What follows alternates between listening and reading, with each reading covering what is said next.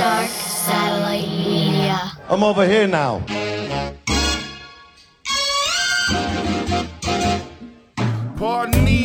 Interruption, no need for introduction. It's the drunken monk. Turn this shit up a little something. I'm bucket, up in smoke, sipping Bacardi till I'm giving my car keys to Jimmy Ferrari, and we out. About to go jump in a mosh pit full of hundreds of hot chicks saying something obnoxious like, I gotta put my foot in your ass permit. When I'm done, I'll cook you in a Brooklyn blast furnace. I hate my boss. I hate the people that I work with. I hate my parents. I hate all these authoritative figures. I hate politicians. I hate people in government. I hate the police. And now I have a chance to be with a bunch of my, my own type of people. And I have a chance to go off. And that's basically what it was. it was like a comet hitting a planet. You know what I mean? It, it came out of left field. Normal people did not listen to hardcore, and we liked it that way. It was fast, it was loud, it was angry, it was unpredictable. We were just kids going wild. The brute animal strength of it and the power and ferocity was off the map. They're knocking guys out. They chase a guy underneath a car and were trying to pull him out and beat him. Smacks him right in the face. His nose breaks. Blood everywhere. It was mayhem. The scene in Los Angeles was spreading out like if you spill a bucket of water. The Circle Jerks and Black Flag were tour, so they're pollinating. It was like a pebble that had a ripple effect.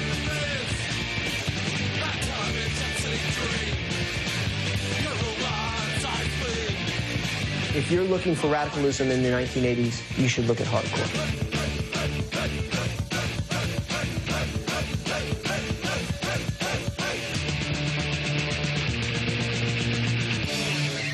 It sounds like someone's exaggerating when they tell you the story. It sounds like, oh, yeah, you're just making it up. No, I've never seen anything like it. We're over here now. Uh, the Brooklyn Blast Furnace podcast is sponsored by Generation Records, located at 210 Thompson Street, here in the West Village, because we happen to be in the West Village. Um, check them out on Instagram at Generation Records. Go to generationrecords.com. Um, if you're not in the area and you cannot go to the brick and mortar spot, you can order anything that they have online at generationrecords.com. Um, follow them on Twitter at Generation Rex. And uh, obviously, just you could just go to Facebook and just type in Genera- Generation Records and give them a follow or whatever. But it's one of the last, you know, record stores around, one of the best. And uh, Mark's a good guy, and shout out to Ron Grimaldi. Uh, they treat me well over there. So once again, go to uh, Generation Records on Instagram. And like I said, if you're in the West Village, they're located at 210 Thompson Street. Um, also, this podcast is also sponsored by New Republic Printing. Um, newrepublicprinting.net. Go there. There's no screen setup fees. There's free shipping to commercial addresses. Um, I say this all the time, but I always throw the numbers around. If you get 100,000 shirts made and you have a thousand boxes delivered, it doesn't cost you an extra dime. I don't know any other place that does that, especially with no screen fees. Um, New Republic Printing on Instagram and Republic Print on Twitter. And like I said, newrepublicprinting.net online and go check out what they have. They can print anything that you want on, on anything that you want. And with that, episode 144 of the Brooklyn Blast Furnace. My man, it's, I, I have like the shitty and grim because it's one of those moments where it's, it's, it's one of those moments where it's like only because of the podcast will I have the opportunity to sit down and have a one-on-one off the cuff conversation with my new friend, Steven Blush. What's up, my man? How you doing? Good. Au- author, filmmaker, journalist. I mean, American hardcore, American hair metal, Lost Rockers, New York Rock, Seconds Magazine, uh, the art of the art of conversation, Yeah. um, and and I'm sure you're gonna fill me in on much more that Uh, you've you done and and doing. It's good to be here. Uh, You're in your house, I know. right? Comfortable. You have your socks on, nice and comfortable. I'm chilling. Yeah, I'm Good. chilling too, man. Thank you for inviting me to your home. Fantastic. It's good to be here. This is a good podcast. I'm glad to do it. Yeah, awesome. I'm glad that you're uh, willing to do it. And it was Yeah. quick. I was like, hey, man, you know, I, like I said, but before we recorded, I didn't know where you lived. I don't know if you're busy. I don't know if you live somewhere. I don't know. So sometimes I just throw it out Mm-hmm. Yeah, there. that works. You were talking about uh, Generation Records. I've bought a lot of records there. Yes. And uh, I don't go there anymore. I don't look at those boxes of seven inches anymore because they've already been, been cleared out of all the stuff that Yeah. I'm usually looking for, or if it's a price that I can't afford anymore. Oh man, yeah. As as we as I walk through your home, I I glance, and I'm sure when we're done, I, I have to like kind of look a little bit. I'm not gonna go Yeah. looking through, but Yeah. I just want to take a look because you have a ridiculous record collection, and yeah, I get it. Like, well, it's like what don't you have? Like, what is is is there? All right, here, here's a, a question because it comes off the top of my head. Is there something that you have, or is there something that you don't have that's like it's like your holy grail that you just haven't gotten yet that you need to have in your collection? Because you probably have. That's a, such a hard question, but you know, there's like I always think about like the records you you can't find that you had.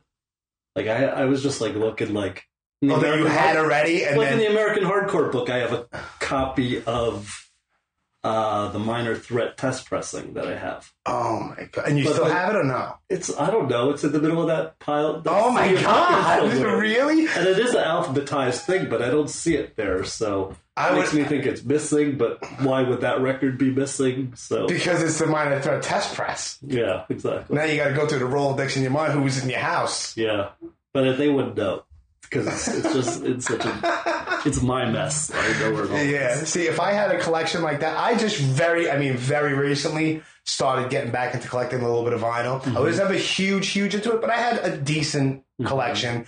And this is like when my daughter was first born and stuff like mm-hmm. that. Like I was like, you know what? I have bills to pay. Let me just get rid of it. And I kicked myself in the ass. I kicked myself. And the fact, not that I had like holy grail type craziness, but like sick of it all is like my favorite band. But I had like first pressing of the seven inch and stuff like that. That it's like, man, I wish I still had that shit, you know. And eventually, I'm, I'm I, I am replenishing my stuff now. I found that demo cassette, sick of it all demo cassette. Really, You know, that's the first one. Yeah, sure. Passed around. Yeah, I found the one with uh, Calvin swinging the bat at the world. Yeah, yeah. Really, I found out the other day. really. Um, Did you get it? You bought it? no, no, I had it. Ah, oh, you yeah, found. Oh, see, yeah. see. Now I have to Yeah. realize where I'm at. I found it amongst your That's stuff, not like you found it like in a record store or online or something. I get it. Right. Well, there was a few parts to it. It was like I was publishing a magazine, Seconds Magazine, and I was editor at Paper Magazine, and I wrote for High Times, and I was like the first guy writing about like rock and punk bands for High Times. Really? Yes. But what year was that? Early mid '90s. Okay. You know, and most of the time back then, the record companies didn't even want their bands like in High Times. Yeah. No, actually, what they would do is they give you somebody in the band's phone number, and they'd say like, "Don't tell tell them where you got this." Yeah. Really? Yeah, that's how. Anyway, but that's that's a, Huh. that's just an aside. But anyway, so as a journalist, I was amassing a lot of stuff. As a, and I was a DJ, and I was a collector, and pe- you know I was always out, so people would give me their tapes or their records or their singles. And Sure. plus, I was into it all. You know, you know, and you know, so I'm. uh uh, glad to hold on to it all, but it's uh, it's my history. You know, that's how I look at it. You know, uh, music isn't music's such a deep thing. It's kind of like uh, it's a currency that you can't buy.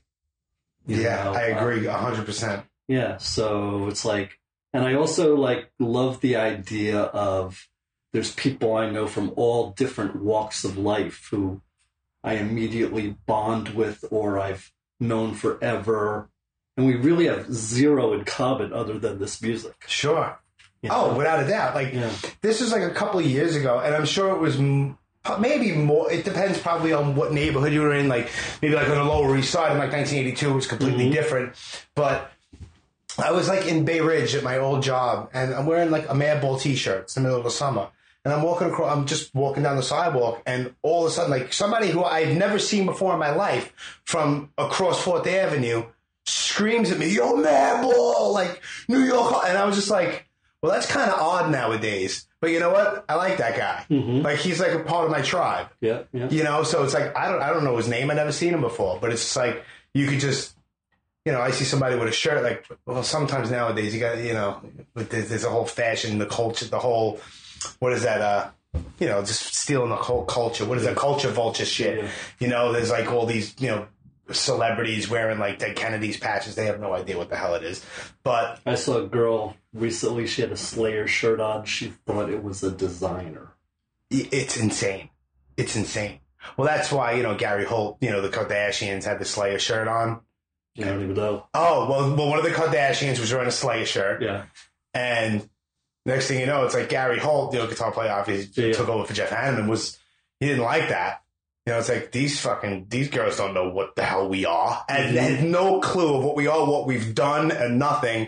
So he made a whole, uh, you know, he made a bunch of shirts, and it said "Kill the Kardashians." He wear it around the world. It was great. It's just like, yo, what are you doing? You know, and I see it constantly, especially nowadays. I see like, I see so many people. It's like I could be wrong here and there, but a vast majority have no idea why they're wearing like that metal up your ass Metallica t-shirt. Yeah. You know what I mean? It's like, nah, dude. Yeah, you know, you used the word tribe before. You know, you noticed that American hardcore's a tribal history. Oh yeah, And that- and absolutely. And that's uh, I. I don't know if I was the first to pick up on that, but I was really struck by. Um, I used to tour a lot with bands like early on in the '80s, so you could tell that there were like these little tribes amongst this sea of nothing of Americana right. that like all within it you know you'd go to uh you know whatever town and you would see, you'd see that band with that logo and you Yeah. know, and so it's, it's a really deep thing and uh that's you know why the end pages of the book are all the logos of the bands because Yes.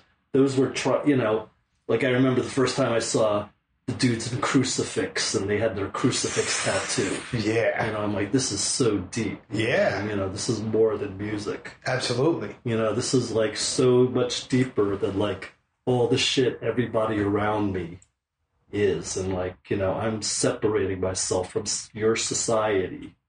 Without you a know? doubt. You know, so it's like, I realize the currency, again, bringing it back to that, is um, there's just a power about this. You know, I know rock stars, I know street people, I know college professors, I know high school dropouts, and we all kind of have the same conversations because we were all part of this thing Sure.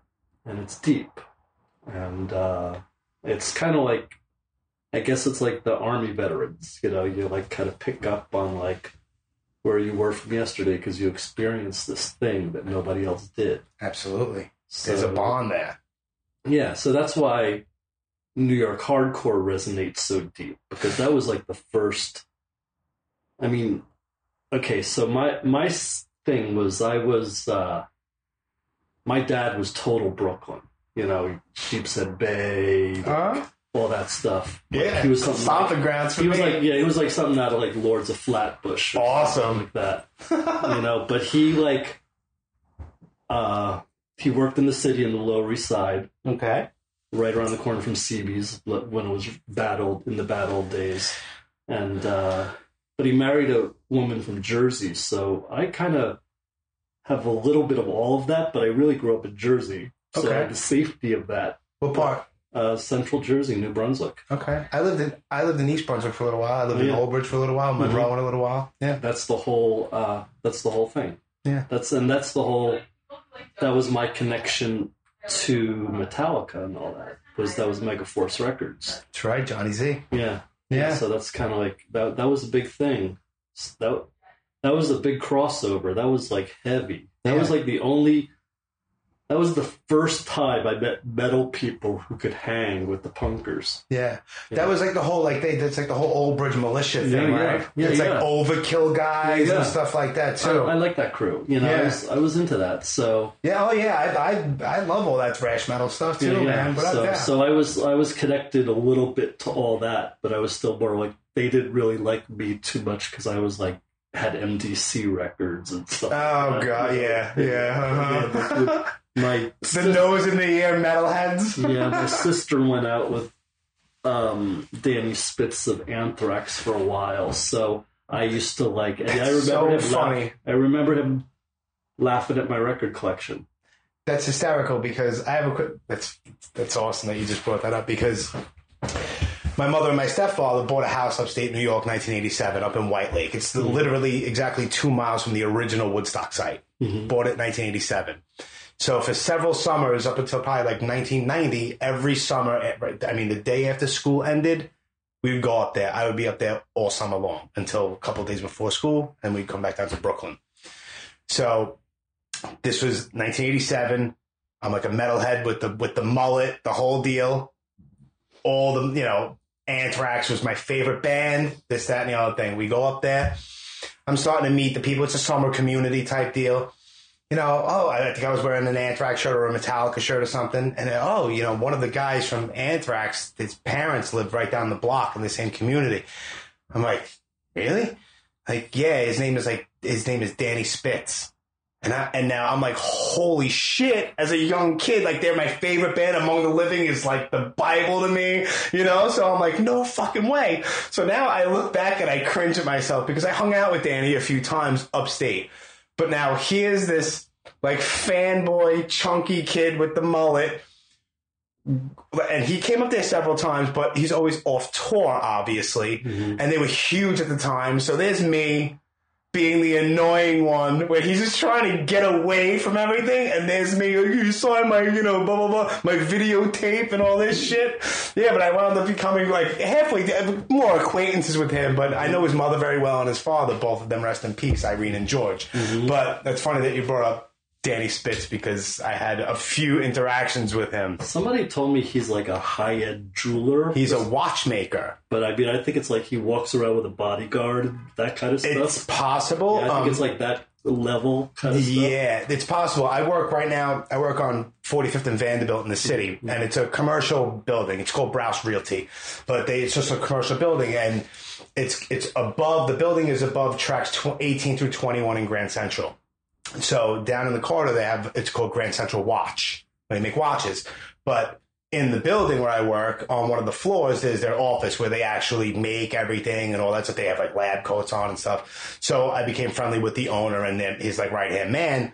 So uh, I did like a little side job thing for him, and uh, kind of like to break the ice because I was kind of new. So t- to break the ice, I knew that Danny Spitz was a watchmaker, and how big can the watch community be in New York? You know, everyone has to know each other. That's their own little tribe. Mm-hmm. So I was like, "Yeah, by the way, dude, you happen to know a guy named Danny Spitz?" Yeah. And he kind of looked at me and he cracked a smile. He's like, was he a musician? I'm like, yeah. So I kind of broke the ice. So Yeah. Anthrax has been breaking the ice with me for, for forever, you know. So another small world weird thing. He, and he said that he did a video, not a music video, but some kind of a watchmaking or something, obviously about watches in that thing on the tenth floor in the building where I work. Yeah. Yeah, weird, small world. That's that's pretty cool. Yeah, But anyway, so I'm sorry, I just rambled. so you know this um yeah I, I realized i had this kind of cool history because you know i had my dad who was very deep brooklyn and he worked on the lower east side and i spent my every weekend of my life on christie and christie and uh, stanton Okay. And 195 Christie. And when I was really young, there was a band practicing there. And they kind of vibed me out. I had to like, I, I went up to watch them, and they were they didn't really chase me away, but they kind of vibed me out. And I I, I left, and uh, cut a long story short, I realized that that band that was practicing there, and I found out that it was true, was Talking Heads. Really? Yeah, and that was David Byrne. I Wow. remember, I remember these dudes just had this vibe about them that I was like, they weren't like telling me I couldn't watch them, but I was like, they were like too intimidating. They were like the whole thing. So, yeah. so I like remember that, and um, but also you know all the crime and the drugs and the Oh, sure. you know, and then we were also two blocks from, you know, Mulberry Street and the Ravenite Social Club and the Oh, whole mafia thing, which course. we, my dad, you know, spent his whole life trying to get us away from. 'Cause If we lived in Brooklyn, we would have been that. Right. Ravenite's now a shoe store, a high end shoe it? store. Yeah. Wow, you know that shit was so heavy, and people don't even know it. Yeah. The, know. They still the original tile floor too. Wow. Yeah, it's wow. crazy. So like you know, I just like got twenty bucks for selling a pack of buying a pack of cigarettes for one of those guys when I was young, and my dad pulled me away, and you know, Yeah. so it was cl- you know so so there was like all that stuff going on, and then uh, then there's this like I'm around the corner from CBGB's that I was one of the only places that would serve like a 13 year old to drink back then, Yeah, right? man. So, and then I discovered uh, um, St. Mark's Place and, you know, the bar, basically through the bars. Yeah. And I was also big into music and, you know, I didn't really know. I, mean, I knew about the Velvet Underground and Patti Smith because they were in the New York Times and Yeah. that, that was actually happening. But I was way young, Yeah. right? So, Sure. so I, I actually caught a lot of amazing, amazing punk shows as a kid. Um, before, like, I'd have to go home to catch a ride with my dad back to Jersey. All right. So I had this double life. But um, what I was going to say about the punk bands, for as great as they were, I never really connected with it because they were much older they were very art. They were artists and they were junkies too Sure. right? So there were like all these reasons they were snotty, and they didn't, you know. So there was like a lot of things that I didn't really connect with. So um, there was a couple of years of that where I was just, but but having said that, I was all about it, going to all these punk slash early new wave shows at the all the nightclubs of. I mean, that's a whole conversation in itself. I mean, what what year are we talking now? Approximately. We're talking about like, you know, as we turn into 79, 80, 81. okay, I was gonna know. say about eighty one ish. Okay. Yeah, it gets crazy and like, uh, um, So that was that was I and was like and, ear- five. and early 81, I'm, uh, I go to college and that's, um, Reagan had just come into power and the combination of punk rock and Reagan. It was like literally we fought on the streets with the cops. You know, I don't want to be like, oh, we were so Right. badass, but we were just basically marching. But the cops would come in your face. Oh, sure. So I mean, it was no joke. And you know, it was like you'd be with yippies and you know these kind of radical hippies, and you'd be with you know like all sorts of like crazy groups. You know, and but there was a reason to to be radical. So it kind of segued into me uh, seeing the Bad Brains and early Minor Threat. Oh, So I um I, I'm hanging out with these bands and I'm seeing this new kind of punk, which is um more like me. It's suburban, right? So I had that suburban thing, and it was um jock, which I kind of was a let you know, I was a letterman in high school, okay. but I was kind of a outcast. I didn't really fit in with any of those guys. Uh huh. So this was kind of really something that spoke to me, and the and, and the straight edge thing. While I didn't, I kind of did it for a short time, but uh, it was really just a powerful statement. Without know? a doubt. Yes. You know, just like to, I'm so against you, like I'm anti anti establishment. yeah. You know, so it was like the underground to the underground. Sure. So um, I just fell in with that real deep, and I was in college, like I'm saying. So I was on a college radio. Sh- I had my college radio show, and I What was it called? I don't Yeah. think I had a name, okay. but I had um, I had Ian MacKaye on a couple times, really? and we would play like literally the first time people were hearing this, these Dischord and Touch and Go records and uh, you know playing Black Flag records and you know it was, so it was pretty heavy. So I um, somewhere around that time I met the dead. I was at a TSOL show in New Jersey because I was back in New Jersey visiting my family and. I went to a TSOL show. I want to say in like Cliffside Park, like one of those weird towns like that Mm-hmm. And the manager was there. I was talking to him backstage, and he was also the manager of the Dead Kennedys, and they were having trouble getting a show in DC. So Wow. I booked the dead. Cut a long story short, I booked the dead Kennedys in my school cafeteria and almost got thrown out of s- college. Get the fuck out of here. So that kind of set me on this path of like booking shows, and I booked. You know, I mean, you can look it up online, but I looked. I booked twenty shows of Black Flag and Dead Kennedys and Circle Jerks, and so that's the history I brought back to New York. You know, when I came back here. So, and when I came here, it was pretty pretty cool. It was it was a weird time because it was the it was the crossover into speed metal, which I had experienced by seeing the Metallica guys at a at a very late era Black Flag show. So you could see this crossover happening, and I had been on a as a writer. One of my first gigs, I was out on the Slayer Reign in Blood tour, and that was like reminded me of Dead Kennedy shows in terms of the ultra violence. yeah. So I was That's a pretty very hooked. punk record. That's what I mean. There was I, I totally connected with that. Yeah. There was no doubt. So when people were saying, "Oh, you know, I'm going alternative or whatever," I really that that did not interest me. I just wanted the most intense music. I just wanted more. Yeah. Whatever it was, I just wanted it amped up more and like, you know. So you and then you had the scene. The other thing, this kind of I, I had kind of a bad experience with Agnostic Front the first time I dealt with them, and it, it probably overshadowed a lot of stuff with me with them because I um, saw them with John Watson, Mm-hmm. the original singer, and Sure. it was on a bill with uh, MDC and Minor Threat. Wow. And it was like, you know, they were a young band and they were not very good. And they couldn't hang, you know. So I, when I heard Agnostic Front was like the big band in New York, I didn't, wasn't, I didn't jump on that, but I did see the Cro-Mags. Mm-hmm.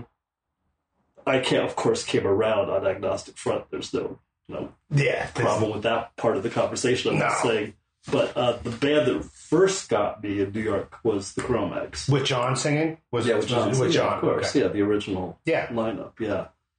So I know Harley said that's not the original lineup, Right. But That's the, why I But the the one that made the first demo and the Age of Sure. Quarrel, you know, that band was Ridiculous. ridiculous. Well, that was a ridiculous band. That was like the most ridiculous band Yeah. I've ever seen. You know, it's like, and, and that the fact that they were able to, and what made it more intense was, I could tell you, Black Flag was or wasn't a more intense band, but they were p- still playing punk shows. Yeah. These guys were like going into like metal arenas and just wrecking it. Touring with Motorhead. and shit. Yeah, yeah, yeah. And I'll tell you that I remember Metallica showing up at a Cro-Mag something show at L'Amour. Like they came out to the show, and you know what? They didn't have. It wasn't long after that. They there was no more poodle hair, no more bullet belts. Mm-hmm. You know what I'm saying? Yeah. Once you see that, you know you can't go back. Right. Poodle hair. Yeah, you know what I'm saying. of course, I know exactly what you're saying.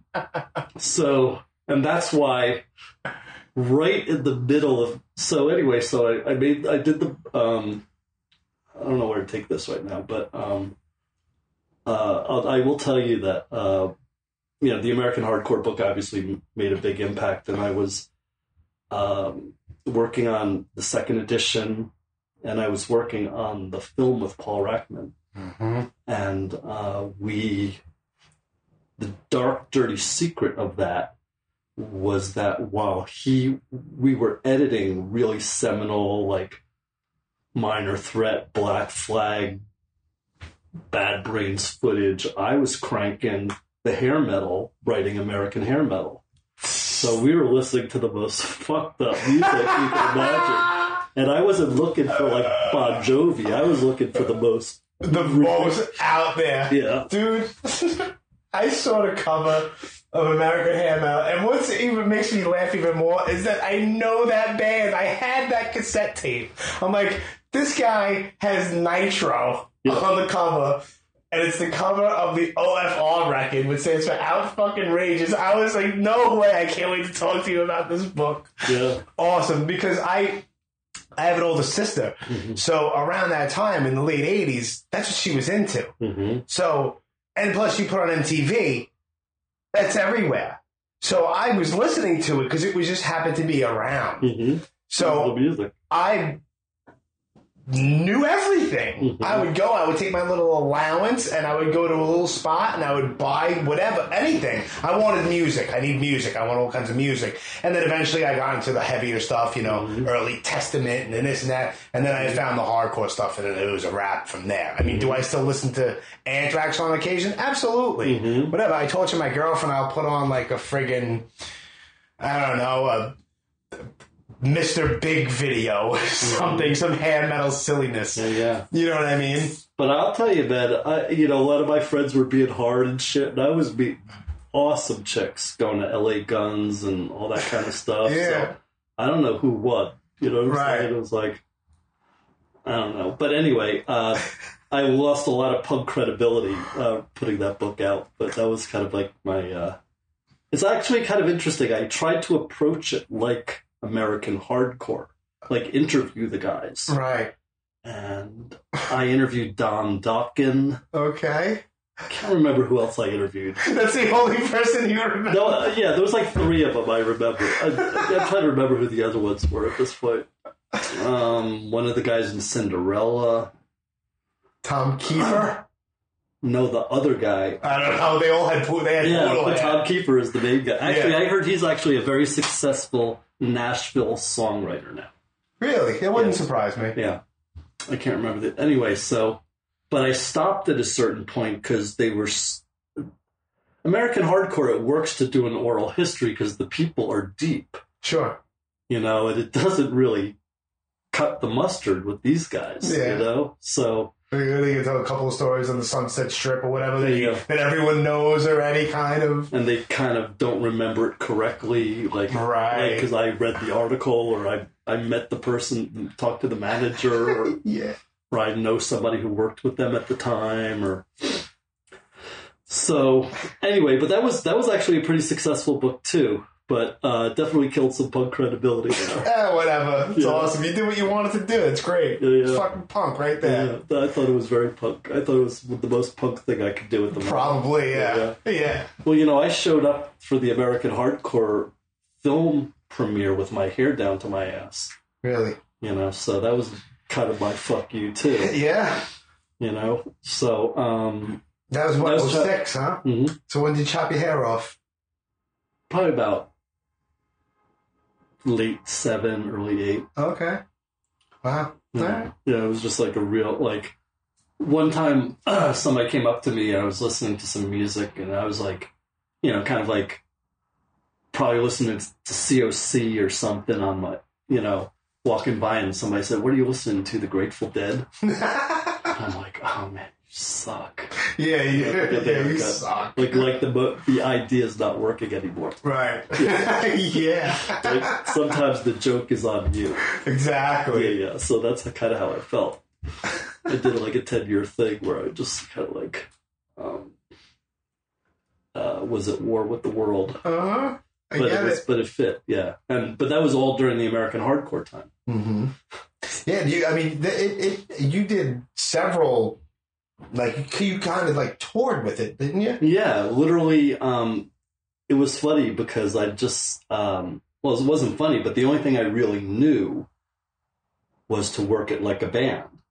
Yeah. So that's really what it was. Really getting the van kind of mentality. Being the great. editor, George Petros. I mean, we went to Seattle. We were in Denver. We were in, of course, L.A. I mean, I, I, I, we did like five weeks. Wow. You know, and when I came home, the book was sold out. So I knew we had something special, but I knew I had something special early on Yeah. you know, I was writing, I really took it seriously in terms of, you know, there was a history that needed to be told, Absolutely. you know. Um, we talked about all that early 80s stuff. I was telling you that about myself. And, uh, you know, I came to New York, and New York's a much more multifaceted thing, and I was journalist and editor and a DJ and a, I had like all this stuff going on. So I um uh always felt hardcore, Right. but I never I wasn't necessarily always listening to it. Although Okay, a lot of my writing assignments were. It kept coming back to it. Everything came back to it. Yeah. You know, it's like like all those best of Cro-Mags, Murphy's Law, like all the I wrote the liner notes to all those things. Really? Yeah. So it's like I uh I always got pulled back into punk and I I I uh, you know my rap was I I've moved on but I never really did because then I'm very comfortable in that decision now Right. you know but it um it really kind of helped me. So when i wrote this i was um i understood what an important task i had. You know i really like it, this history um aside from fanzines didn't really exist. There were no books or films. I mean there were some cult things about Yeah, some, but- some some part, some parts but you know, a lot of my history is out of like reading scene reports and Maximum Rock and Roll, Yeah. and, you know, things like that, and old. You know, I don't mean to not give credit to the other twenty great fanzines that Oh, I also sure. checked out, but that's that's really. I went back to my fanzine collection, Yeah. you know, and I went to friends' houses and wrote down the catalog numbers of their the singles in their collection Wow. because this stuff didn't exist. Yeah. So that's you know the whole history, all the records are there, you know, and you know people That's say, oh, amazing. "Oh, you forgot so and so." Oh, you know, some guy actually said to me, "You gave Arkansas short shrift, Arkansas." Yeah, really. Arkansas. I'm like, "Yo, Yeah. Arkansas? like, you know, come on." Well, I only touched on Arkansas for a little bit. I, I didn't have half of my book and Yeah. documentary He's like, "Did you know about these four other bands? You know, you better get it right." Wow. But whatever. You know? can never make everyone happy. Everyone's always going to say some dumb shit. Right. So Ridiculous. But it was really important to tell it right. The film was a film that a book is about facts and a film is about an experience.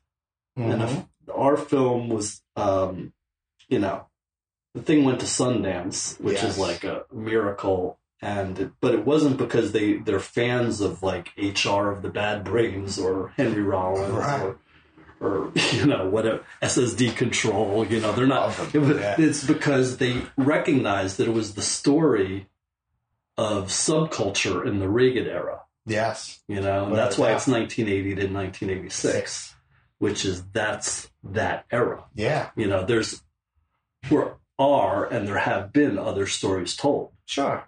You know, I think American hardcore launched you know a whole genre of books and films. Hands down. You know, Without a doubt. I could name like a half a dozen right off the top of my head. yeah, easily. and they're still coming. Oh, yeah. Yeah, yeah. And that's fine. That's Mhm. fine. But listen, you were pretty much the springboard, the catalyst of doing all of that. Without a doubt. hmm All your archives and all that's amazing, dude. hmm Yeah, it's all stuff I like collected, and you know, a lot of those things are just steps from my collection, or you know. Yeah. So it's just you know, I feel like, you know, I mean, hardcore is blood. Sure. You know, it's like it's something that's really deep. It's not. It's not about like. I was talking to somebody about I had seen. We were talking about music of the '70s because I had just seen something on TV, like a Time Life ad, ad Okay. like music, and I was amazed by how it was. The music was even worse than I remember. yeah. You know, and the vibe, and the clothes, The and clothes terrible. Yeah. the and the the the idea behind it, and what they're singing about. Mm-hmm. I mean, it's dreadful. It is. It's it's torture. Yeah. It is. So it's like I have like no problem with the decisions I've made. No. culturally. I have no like embarrassing moments in my right. my listening history. You know what I'm saying? I have I have a record collection which there's nothing. That's that's my life. You know, it's like I that's my history. Um, Stupid question. How many records do you think you have off the top of your head? around ten thousand. Yeah, it's it's it's a little something there. it's, it's a wall. It's a yeah, it's a wall. Yeah, yeah. No, I um.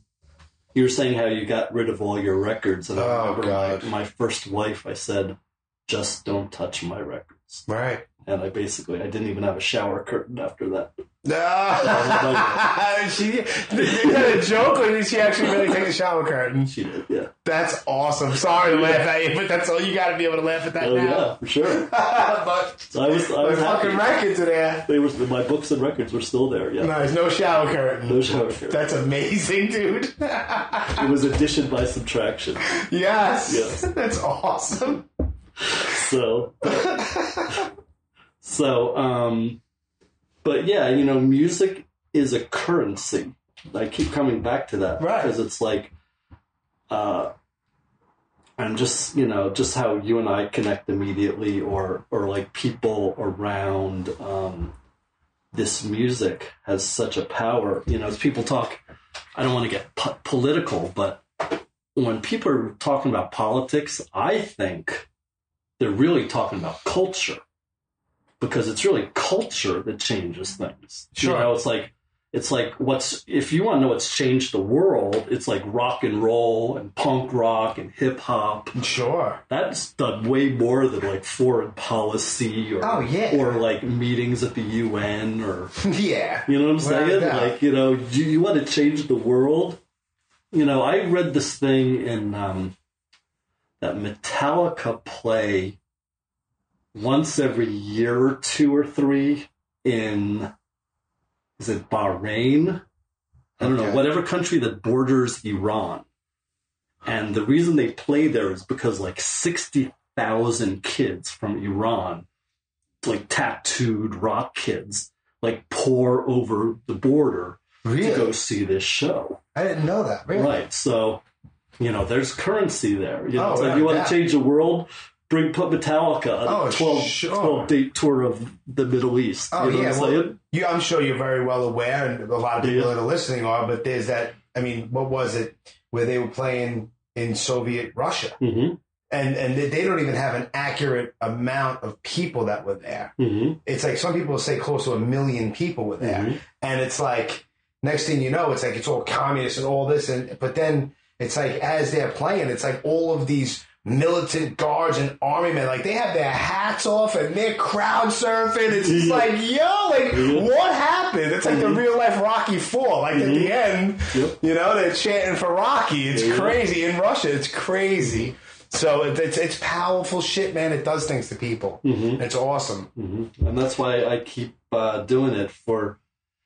Well, you want to start feeling feeling your age. Uh, next year is the twentieth anniversary of the first edition, Wow. and uh, I'm going to do an audiobook for that, where I'm going to put snippets from the original audio taped interviews. Awesome. Yeah. That's great, man.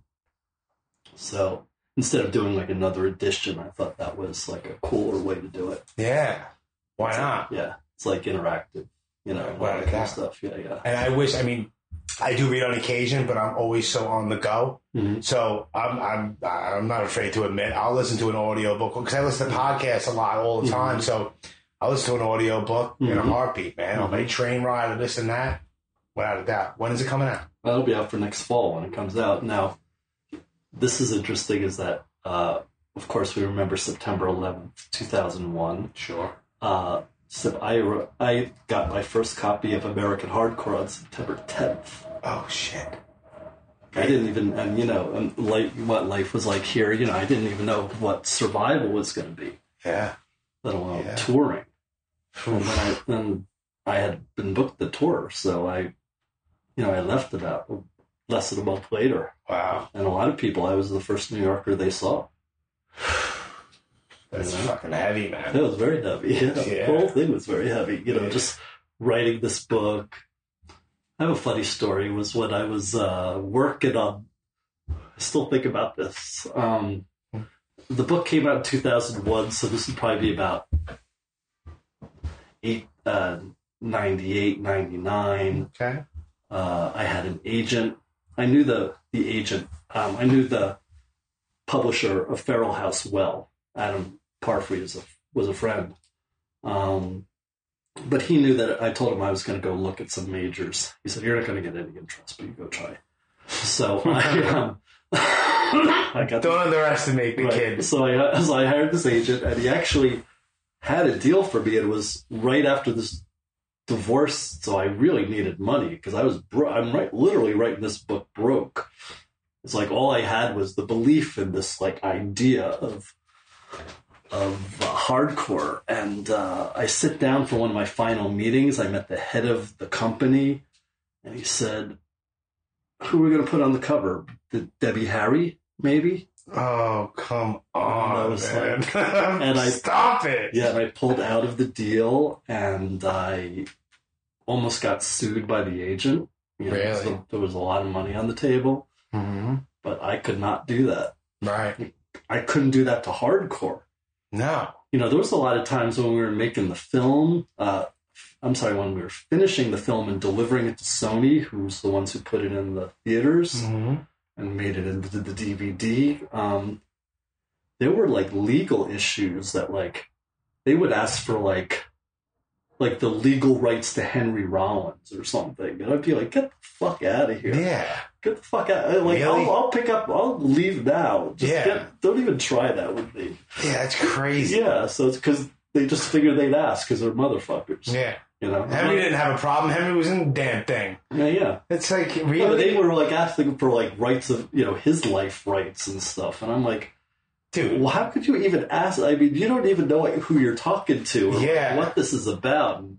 You're just putting your ugly history of bad, ugly business like and shoving it in my face. Yeah. And I was like, so you got to be really tough about this, and you got to be very realistic about it. Know, It's Sure. like this is still, you know, I mean, American Hardcore was a runaway success because it It's great. I watched so it like two weeks ago again Yeah. for I don't know how many times. Yeah. I have the I have the DVD for the yeah, longest. it was, and it was deep. You know, making that was like really like you know we poured our hearts into that. You know, and it's like I believe in all that. So it's like you know the film is not about naming all the facts or it was just about what was the time capsule. Sure. You know, everything is about a time capsule. You read the American Hardcore book. I mean, maybe there's a 1988 quote or something in there, but other than that, it's like a total Yeah. timepiece. Yeah. And I think that's what I could offer as a historian, you know, and I don't, you know, maybe I'm not a true historian and that I don't, you know, I'm not a professor somewhere. Dude, you're a hardcore. You're a hardcore kid. Yeah, yeah. You're a hardcore kid that made an amazing fucking film and wrote a great book. Mm-hmm. It's like, and of course you're gonna have this. Oh, blah, blah, blah. everyone has some dumb shit to say. You try it. Yeah, Mm-hmm. you- they they would have been like, oh yeah, Debbie Harry. They would have did that. Yep. And it never would have gotten off the ground because you would have caught so much shit Yeah, yeah. if you would have decided to do that. No Uh, it- way. It was, it was, it was just a non-issue. It was a Oh, of course. non-starter. Of course, uh, without a doubt. Crazy. So I see you have a couple of books over there. Like you also did New York Rock and Lost Rock. Lost Rockers is super interesting Yeah. So, um, because you you you put shine onto people that slip through the cracks, Right. Which is awesome. mhm. Yeah. So, you know, after American Hardcore, I started thinking of like all my conversations were about uh, people who had, um, oh, isn't that a great guy? He used to play with so and so. You don't remember him, but he did this and he did that and he did that. So, you know, you've had those Of course, conversations. yeah. So, so that's this is what that book is about. It's great though. Yeah, yeah. And so it's kind of like, yeah, thank you. It's um, uh, I'll give you whatever you want to from these. Ah, it's- afterwards. it's- I, Yeah. I want to talk. I want to know. I want to know more about them and talk about them. Yeah. Um. Anyway, but uh, um, but uh, so anyway, that was the great search of musicians who fell through the cracks of history. People who had been on a big level, but for some reason it just didn't work out. You know, Mhm. they were connected. They had huge connections. They were on the verge. They may have written one song that you know, or Or they got robbed. yeah, yeah, exactly. Yeah, Completely yeah. robbed. literally, literally. Literally robbed. Yeah, you literally get your stuff stolen. Jimmy Page. Yeah. Um, we um, told so Jake Holmes wrote Dazed and Confused, which is what you're referring to, Mm-hmm. and uh, we were interviewing Jake. Uh, I was interviewing Jake, and um, kind of got to know. Yeah, I know I know him kind of well, and about the second or third time I saw him, we were like, you should sue him. You know, it's like because he's like uh, uh, I don't know if you know the story, but Jake Holmes uh, was ended up he didn't need the money because he wrote jingles. He wrote like "Army be all you could be" or "I'm a pepper, you're a pepper" or Really? Gillette, a best a man could get. Like like really famous stuff. Really? See, I didn't know that. Yeah. The, the people listening have probably, oh, some people might, but Yeah, so he was like a folk singer from the the '60s, and he wrote this song called "Dazed and Confused," and he was opening for this band called the Yardbirds, uh-huh, who of course later became Led Zeppelin. uh-huh. And the story goes that that uh, Jimmy Page had sent someone over to Bleecker Bob to go Oh buy the my record, and they Uh-huh. changed, switched up the words, but not not really. They still called it "Dazed and Confused," Yeah, which I thought was pretty ballsy to rewrite the words. sure. Although, honestly, you know, Led Zeppelin did a far better version. Right. You know, I mean, there's no argument about that. Still robbery. Yeah, yeah, for sure. So anyway, so these are like the raw, ugly stories of rock and roll. Yeah. So that was a fun one to write. Yeah. Lost Rockers, Broken Dreams, and Crash Careers. It's available on Amazon and everywhere, right? Yeah, for sure. For awesome. sure. Just for, so people, you know. Yeah. And then I wrote New. York Rock Yeah. and the rise of the underground to the fall of CBGBs. Oh, Jesus. So that's a whole treatise and probably a whole conversation in itself. But yeah. but uh, and it covers New York hardcore, um, and of course, along with American hardcore, American hair metal. So it's not a bad gig for the past. Uh, It's- that's my last twenty years of my life. That's great, though, man. Yeah. Is there ever going to be a documentary on American hair metal? You know, I looked into it. I don't think I could do it financially. really? I would love for you to do that. Oh yeah. Well, no, you'd have to deal with like MTV or Capitol Records. Oh, it's just the, the whole- reason we could do American hardcore movie was because at the end of the day, if you wanted a Black Flag song, you talked to Greg Ginn. If you wanted a Minor Threat song, you talk to Ian MacKaye. You Yeah. know, I think the only song we had to buy was a Bad Brain song. Right. Like literally everybody was like, you know, you need a TSOL song, you talk to those guys. Yeah. You talk to, you know, so And I'm sure nine out of ten of them was like, yeah, sure, dude. of course, and Yeah. everyone got paid and, Yeah. you know, you know, it was, it was actually a very fair deal. Yeah. So, uh, just like hardcore. Reasonable. Yeah. Reasonable, accessible people. Mm-hmm. It's great, man. Yeah. What do you got working on now? Working on anything? Uh, the conversation's too long. Uh, but I'm starting a, a podcast series. Beautiful. Yeah. So, um, the art of the interview, Yes. as we talked about, Yeah.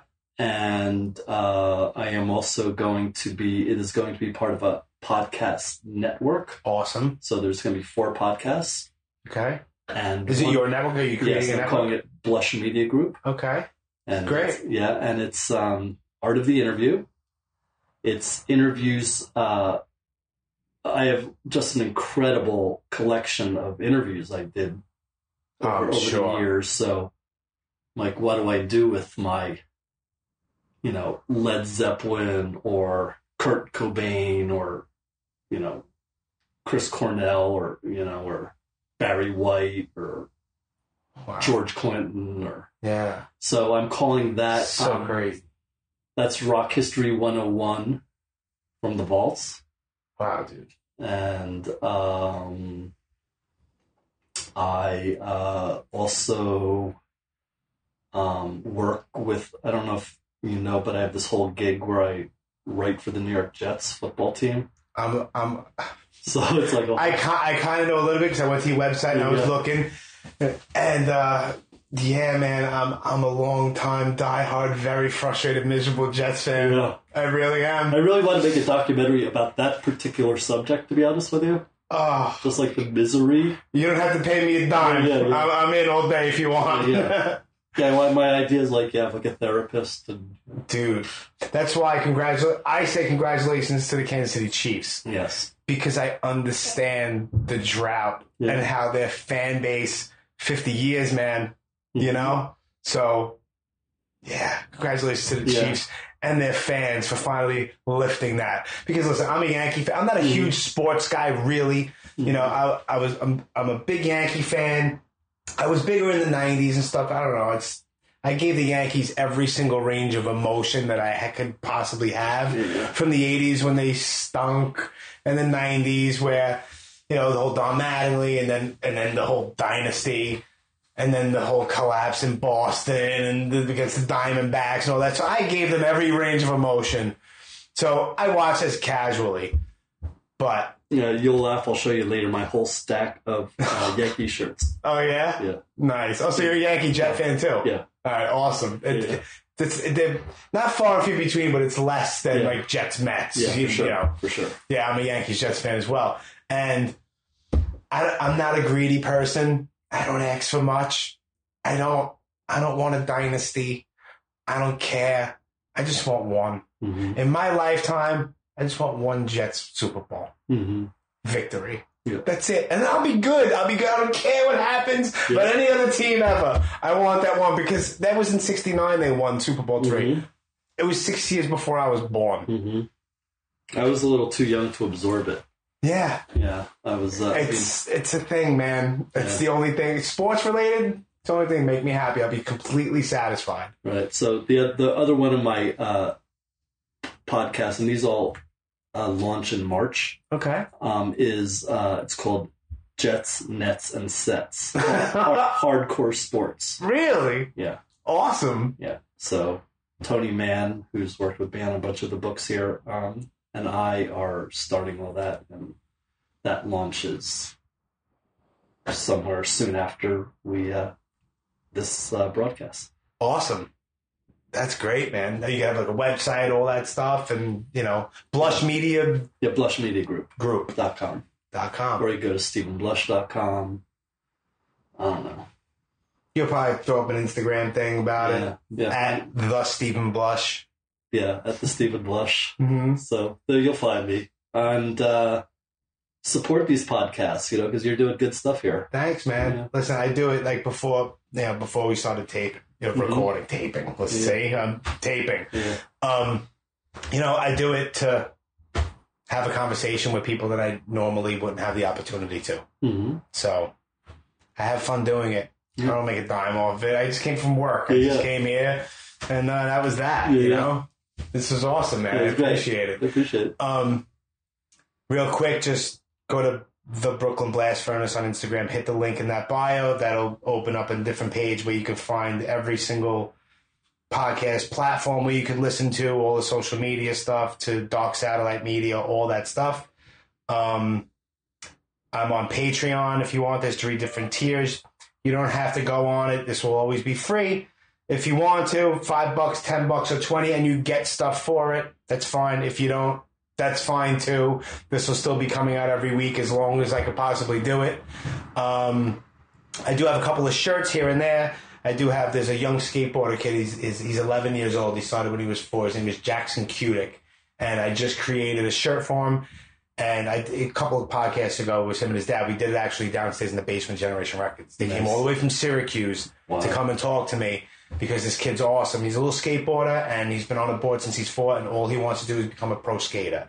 And his father's the most supportive person ever. So what I did was I created a shirt, and every single dime, I don't make a dime off it. Everything goes to him in order for him to help, like with travel expenses, going to tournaments and stuff like that, just to hopefully try to help this kid. I mean, he wants to become a pro skater.